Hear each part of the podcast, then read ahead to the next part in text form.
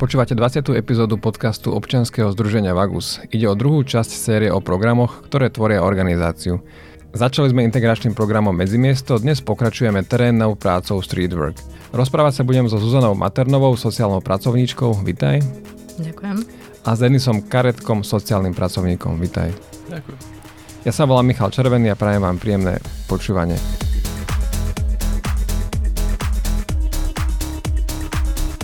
Vždy ste asi viac rozdávali deky a teraz viac uh, opalovacie krémy, ak to tak môžem zjednodušiť? Asi aj áno. Zima je to skôr také, že polovica tých klientov má nejaké chronické ochorenia a tá zima ako keby zhoršuje tie ochorenia, či aj nejaké bolesti, alebo potom rôzne omrznutia, omrzliny, alebo niektorí umrznú.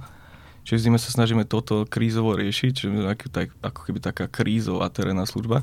V lete to sú zás, ako keby, čo kolegyňa povedala, rôzne úpaly, prehriatia, alebo ten alkohol, že keď sa človek napije a teplo mu akoby násobí ten alkohol, čiže toto sa snažíme tiež nejak krízov podchytiť. A ešte tie rány. Tie rány sú také, že v zime sa nejak stabilizujú, ale cez leto sú aj, cez leto akoby začnú bujneť viacej, plus ešte nejaký hmyz môže do toho vojsť, že sa zväčšujú tie infekcie a tie stavy sa zhoršujú. Plus ako keby aj tie omrzliny cez tú zimu sú ešte ako tak dobré, ale cez to leto už to, už to ako ide ďalej a cez to leto sa hlavne riešia tie omrzliny. Keď ideme do terénu, máme v aute nejaké základné potreby.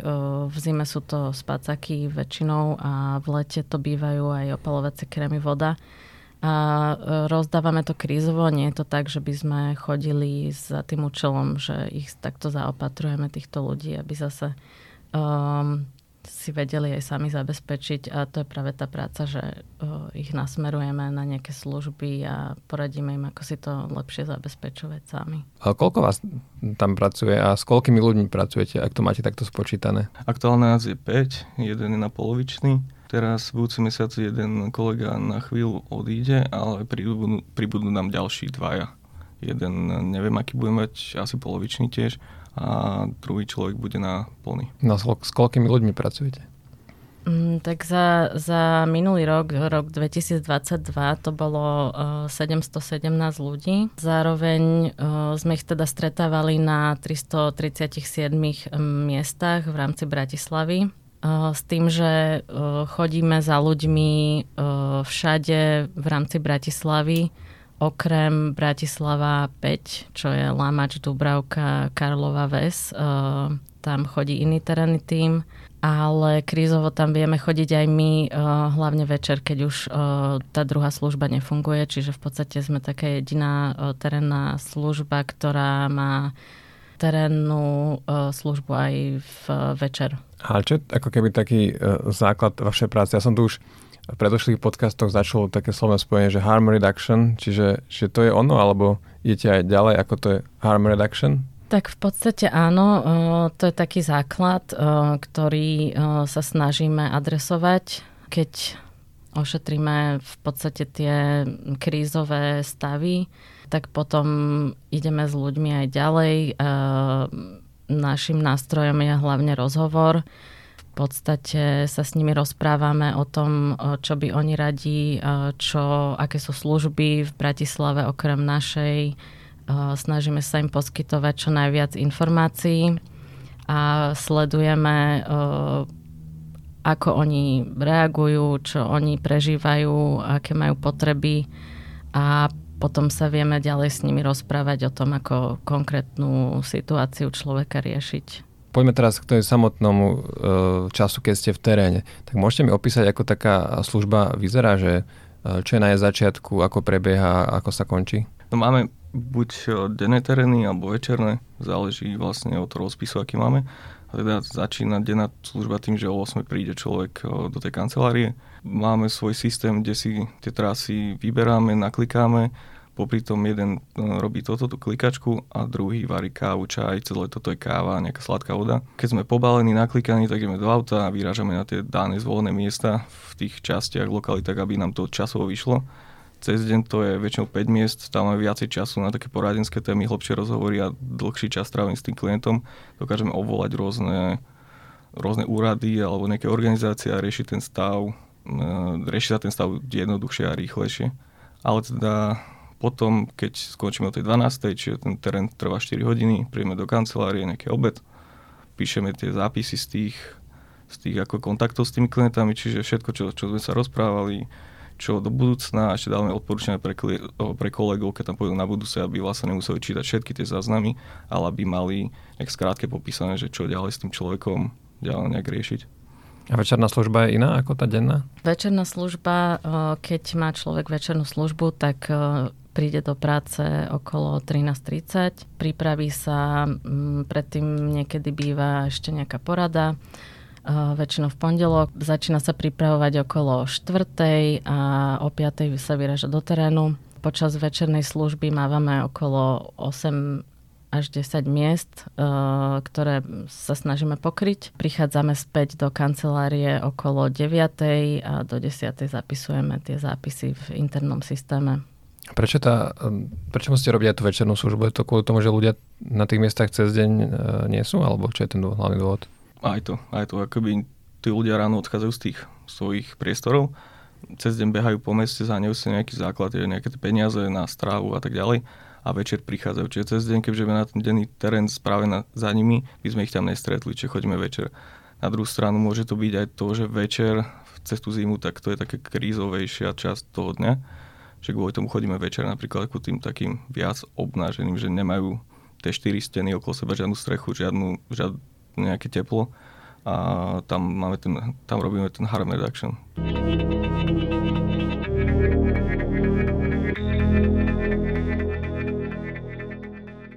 A ako sa človek dostane do tej vašej databázy, na tú vašu mapku, a aby ste vedeli, že za ním treba ísť? Je to, mhm. že vám niekto dá tip, že tu je niekto, alebo ako to funguje? Aj. Môže to spraviť aj človek, ktorý napríklad ide, ide behať a zrazu uh, do lesa a zrazu zbadá, že tam má niekto nejakú chatku a že či je o ňo postarané, alebo ako to funguje? Presne tak, ako si povedal, teda buď nejaký občan, alebo teda človek, čo má domov kvázi, vidí niekoho, dajme tomu, keď ide behať, alebo vedľa seba, vedľa bytovky sa mu tam akoby niekto začne prespávať, tak nám zavolá na našu linku, dá nám nejaké informácie, alebo potom e, to môžu byť sami tí ľudia bez domova, že oni povedia, že a tam je nejaký pán, môj kamarát, ktorý by potreboval možno vašu návštevu, lebo má také také problémy, alebo že v tej budove niekto prespáva, tak keby snažíme sa aj od nich možno nejaké informácie zbierať, aby sme mali no, viac pokrytú tú Bratislavu, lebo strašne veľa ľudí bez domov aj mimo služieb a mimo aj naše služby. Ako vyzerá už ten samotný uh, akt, keď tam vy prídete? Že je to, že ohlásite sa, alebo dopredu vás vedia, alebo ako to funguje? Uh-huh. Takže my, uh, keďže chodíme za ľuďmi, uh, kde v podstate žijú, je to ich prostredie, tak vždy sa ohlasujeme dopredu a nahlas, aby vedeli, kto sme, odkiaľ sme, z akej organizácie a väčšina ľudí už nás pozná, takže, takže mm, sú pripravení, vedia, že sa ideme porozprávať s tým, že keď nemajú na nás náladu alebo mm, chcú, aby sme prišli inokedy, tak nám to kľudne môžu povedať a my zase prídeme neskôr a keď náhodou niekoho na mieste nenájdeme, tak nechávame leták o tom, že sme tam boli, to sme a ako sa s nami môžu aj spojiť telefonicky prípadne. A vy máte nejaký postup alebo nejaký návod, že na čo sa pýtať, alebo to ako vyplynie z toho rozhovoru? Podľa toho, čo ten čo ten človek by chcel riešiť. Ale teda máme aj nejaké kurzy za sebou a teda snažíme sa s ním spoločne akoby prísť na tú tému, čo by on, on chcel riešiť. Väčšinou akože majú niečo, napríklad aj ten občiansky, alebo také tie úplne na základnejšie veci. Alebo... Že nemajú občiansky, potrebujú sa vybaviť. Áno. áno, ale sami to nejak nepomenujú. Tak ako sa rozprávame o nejakých témach a potom oni, že aha, ja by som potreboval vlastne ten občiansky, lebo a ďalšie témy on rozvíja a pomaličky akoby na tom takto stávame. Alebo že keď ho niečo bolí alebo nejaké zranenie, tak sa snažíte ho dostať nejako buď asi do domca alebo potom e, na zdravotnú starostlivosť alebo takto? Hey, my ako keby aj ošetrujeme v tom teréne. Je to skôr akoby taká stabilizácia toho stavu. My nie sme zdravotníci a teraz keď stabilizujeme ten stav, tak popri tom ošetrovaní vieme urobiť celý taký poradenský balíček a snažíme sa potom človeka nie úplne viesť na tie služby, ale skôr na to riešenie, že za tým všeobecným lekárom alebo za nejakým špecialistom sú rôzni lekári Mm, bezplatne, čo pracujú ako keby dobrovoľne ošetrujú ľudí bez doma, tak na takéto služby napríklad ich sa snažíme naviesť alebo sa s nimi o tom rozprávať, že čo by vedeli urobiť. Lebo my tam nebudeme chodiť stále, nebudeme ich stále ošetrovať, nie je to ako keby, nie je to dlhodobé riešenie z nášho pohľadu. Je to fyzicky náročná práca, lebo nechodíte asi e, po, po strede centre sídliska, ale idete na miesta, niekde možno na kraj lesa, možno na iné nedostupné miesta? K, za seba poviem, že mm, fyzicky sa to dá zvládnuť. E, nosíme také špeciálne ruksaky, ktoré majú v sebe zabudovanú stoličku, pretože mm, na miestach rôznych si nesadáme, to je taká naša zásada. A nosíme mm, so sebou letáky, aby vedeli sme ich sprostredkovať s informáciami pre ľudí. A, a taktiež, ako už kolega spomenul, um, kávu, čaj v zime a nejaké základné potraviny typu pečivo iba tak krízovo, ako keby keď ten človek si nejak nevedel v ten deň niečo zohnať a má záujem o toto. Hej, no a teda ja iba spomeniem, alebo dodám, že cez tú zimu je to o niečo lepšie ako cez to leto, keďže cez to leto chodím aj buď ráno alebo večer a tie teploty sú niekedy dosť neznesiteľné. Čiže to je, cez to leto je to asi najnáročnejšie. To by som povedal, že to bude asi naopak. Niekde sa, že v zime sebe treba naobliekať, mm. a, ale že hovoriť, že zima je jednoduchšia. Hej, tak naoblieka sa dá, ale potom sa nedá výzliť v tom mm. lete. Okay. Pokiaľ ide o nejaké, sú tam nejaké možno nebezpečné situácie? Alebo to je veľmi, veľmi zriedkavé? Že možno človek, niekto agresívny, alebo že Viem si predstaviť, že keď idem po tme niekde v lese pomedzi stromy, kríky, tak tiež sa asi by som si, ja by som sa trochu bal teda. Zatiaľ sa nám nestalo, že by sme mali nejakú že by nás niekto zautočil. Tým, že ten náš pracovný nástroj je ten jazyk, čiže my sa vieme ako v týchto situáciách, vieme si to vykomunikovať s tým človekom, stále je to na tej úrovni, že s tým človekom jednáme ako s ľudskou osobou. Máme nejaký partnerský vzťah, bez nejakých postranných úmyslov sa s ním rozprávame a viem si predstaviť, že na niekoho by možno zautočili, keďže hoc, kto sa by sa s nimi rozprával ako keby s nejakým, možno nejakými pejoratívami alebo by ho nejak dehonestoval, tak toho človeka to nahneva. Ale tým, že sa človek s ním rozpráva ako s, no, so sebe rovnou osobou, tak, tak, tak to ako keby sa tomu my vyhýbame a ďalej vieme, ak by tá situácia nejak nastala, že by tu už bol agresívny, tak vieme odtiaľ odísť. Že máme stále nejaký systém že pre vlastnú bezpečnosť. A čo je základ pri tom roz, rozhovore? Ja si teda predstavím, že uh, som večer niekde na kraji lesa s obsom o, o 10. a zbadám tam na, napríklad opitého človeka, o ktorom viem, že tu už dlhodobejšie prespáva a možno, ak to poviem trochu pejoratívne, že je otravný, tak ako by som, ke, ke, ak chcem mu nejako pomôcť, ako by som sa s ním mal rozprávať? V podstate oslovenie, dobrý deň, um, potom zistiť nejakú uh, takú aktuálnu potrebu, ktorú by ten človek mohol mať. Um, a z toho sa už potom odraziť, uh, buď má záujem o nejakú pomoc aktuálne, alebo uh, nič nepotrebuje, ale keď sa um, bavíme o tom, že niekto teda mimo nás uh, oslovuje takéhoto človeka, tak uh, máme takú sadu otázok, aj, aj keď nám volajú ľudia, že niekoho stretli. Uh, snažíme sa teda, um, aby ten človek človeka bezdomova oslovil a zistil, čo, čo ten človek potrebuje, lebo niekedy aj nechce nič riešiť, iba potrebuje povedzme nejakú vodu alebo... Čiže možno základ je ako, ako je aj jedno z takých mód uh, v augustu, že ľudia bezdomova sú v prvom rade ľudia, že ako by nepozerať sa na ňo ako, že čo ja viem, ty si sa týždeň nesprochoval, ty si, ty si opitý, neviem čo, ale rozpráva sa s ním ako, ako, ako s partnerom a už potom to ako by pôjde same?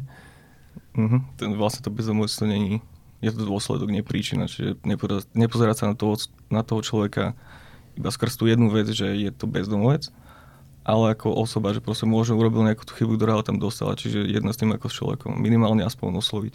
Že to je takéto najmenej, čo s tým človekom a často sa stáva, že keď ho aj niekto osloví, tak vtedy sa zistí, že aha, že on nereaguje, že je práve v nejakom krízovom kritickom stave.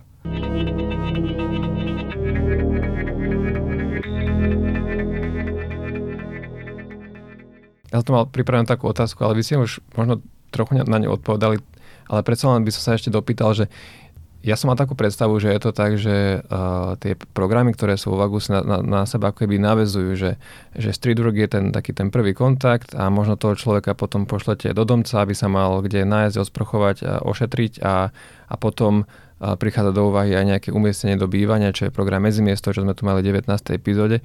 Tak je to tak, lebo vy ste mi aj tu povedali, že, že snažíte napríklad aj pri tom ošetrení, že rovno poslali k lekárovi, aby nemuseli človek do domca. Tak a, ako to je v tomto ohľade? Ťažko sa, ako keby my mapujeme veľa ľudí, ktoré nevyužívajú žiadne služby. Čiže my sa snažíme o to, aby sme aspoň ako jediná služba za nimi chodili, ak tam nie sú nejaké iné samozrejme, ale teda snažíme sa ich posúvať napríklad do toho domca, keď potrebujú, potrebujú nejaké poradenstvo, v domci sú tí poradci, oni majú viacej času, vedia si to striktnejšie nejak ustriehnúť a vedia za tú hodinku, pol hodinku vedia toho urobiť viacej ako my z terénu, kde sme, kde sme proste iba s tými dvoma rúbsakmi, s nejakou linkou, s jedným telefónom a snažím sa mi ako keby na to naviesť. No ale nie všetkým ľuďom to zase vyhovuje, čiže ak im nevyhovuje naše centrum, tak snažíme sa ako keby potom nejak mapovať ich potreby, že kde by možno mohol ísť, kde by mu to viacej vyhovovalo. Tak.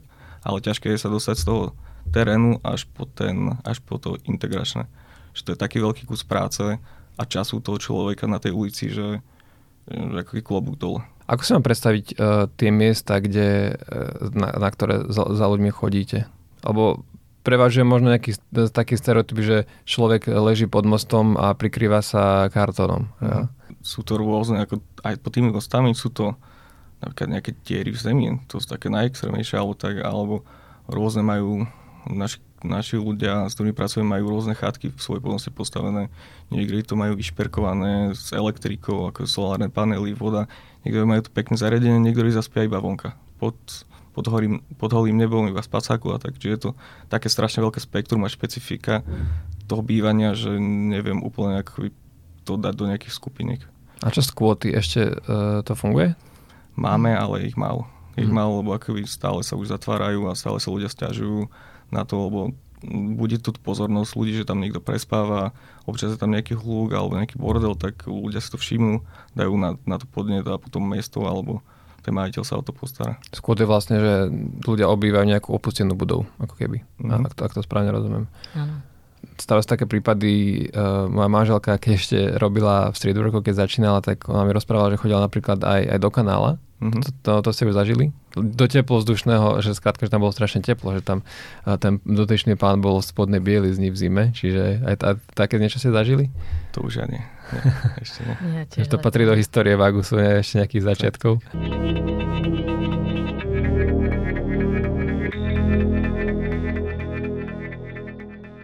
Je nejaký uh, vyslovene, že, že príbeh, ktorý vám, nejakého vášho klienta, ktorý vám nejako utkvel uh, v pamäti, že toto možno dobre dopadlo? Mám taký kráči, taký rýchly, rýchly, volá nám nejaký občan s tým, že pán leží na lavičke a už niekoľko dní, tak sme za ním išli, sme mali v ten deň akoby službu, tak sme za ním s kolegom išli. Zistili sme, že pán aj by chcel ísť do našho denného centra, že tam chodí, aj ho naštevoval v minulosti, ale mal, mal vlastne vši po celom tele a tak. A hambil sa za to už pred, pred občanmi alebo pred aj ľuďmi bez doma, čo, čo k nám chodia tak sme to nejak ako keby snažili sa vyriešiť tým, že sme volali do domca, kde sme, kde sme poprosili tých kolegov, či tam nemôže prísť ako keby o niečo skôr, keď tam už nebudú tí, keď tam ešte nebudú tí ľudia, pôjde rovno na ošetrenie a kde sa tých vší zbaví. No a keď sme vlastne vtedy stretli, tak bol, bol strašne taký náladou dole, bol taký depresívnejší a, a vlastne nevedel, čo so sebou a kde má ísť a čo má robiť. A potom na druhý deň sme ho stretli a bol, bol vysmiatý, už nemal tie vší, bol v novom oblečení a bol taký, taký nový človek že to bolo v prebehu jedného dňa sa zmenil ten človek z, z niekoho takého smutného a takého depresívneho na niekoho, ktorý je šťastný a zrazu, zrazu môže znova chodiť medzi ľudí a znova byť sociálne aktívny, aspoň v tej skupine. Čiže niekedy stačí naozaj taká drobnosť, ktorá človeka dokáže v živote nejako, nejako posunúť. Mm-hmm. Už len tá hygiena, keď sa osprchujú, tak niektorí ako keby po tých rokoch, čo sú na lici, tak keď prvýkrát tam prídu, tak je to veľké ako keby pre nich plus a zrazu sa cítia trocha inak. No to sú také rôzne videá na YouTube. V, v Amerike sa to niekedy robí, že nejaký barber si zoberie človeka bez domova a potom za, za pol hodinu je z neho človek, ktorý, uh, ktorý by si ako keby ne, nespoznali a možno to ukazuje tú veľmi tenkú hranicu medzi, medzi tým, aké, a, a, a, že vlastne, že tie rozdiely medzi tými ľuďmi absolútne nie sú, že tam vlastne, že, že to je iba niečo, niečo malé, čo sa, čo sa môže stať a zrazu, zrazu je to veľmi zle. Mm-hmm. A máte nejakého človeka, kde napríklad chodíte, že už dlhodobo a vidíte, že tá situácia sa zlepšuje, ale veľmi pomalými krokmi? Alebo je to možno typickejšie? Ono to celkom aj dlho trvá, kým My sa s ním teda rozprávame pravidelne, sledujeme, ako, v, akom, v akej fáze pripravenosti na tú zmenu, na ten svoj krok je. A keď tam vidíme, že, že už, by, už aj je pripravený na nejakú zmenu, tak sa ho snažíme motivovať, pre, prechádzame si s ním výhody a nevýhody toho, keď nejaký krok spraví a v podstate potom sám ako keby vyhodnotí, že, že to bude pre neho prospešné a dobré. Potom sme mu ochotní napríklad alebo schopní ponúknuť asistenciu aj k lekárovi alebo na úrad, keď sa na to necíti sám, pretože nie je úplne zvyknutý už na takýto typ vybavovania veci pre seba alebo sa bojí, že sa k nemu budú správať nejako horšie za to, že, že ako pôsobí.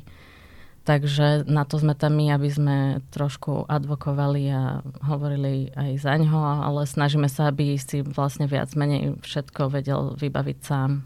My sme ako taká opora pre ňo v tomto. Ďakujem, to bola Zuzana Maternová, sociálna pracovníčka z Vagusu a Denis Karetka, sociálny pracovník z Vagusu. Ďakujem, že ste prišli do štúdia. Ďakujeme. Na záver by som ešte raz opakoval, že Vagus má momentálne otvorené pracovné pozície. Viac informácií nájdete na vagus.sk. Podporiť našu prácu s ľuďmi bez domova môžete aj poukázaním 2% zo svojich daní alebo finančným darom na vagus.sk. Ďakujeme.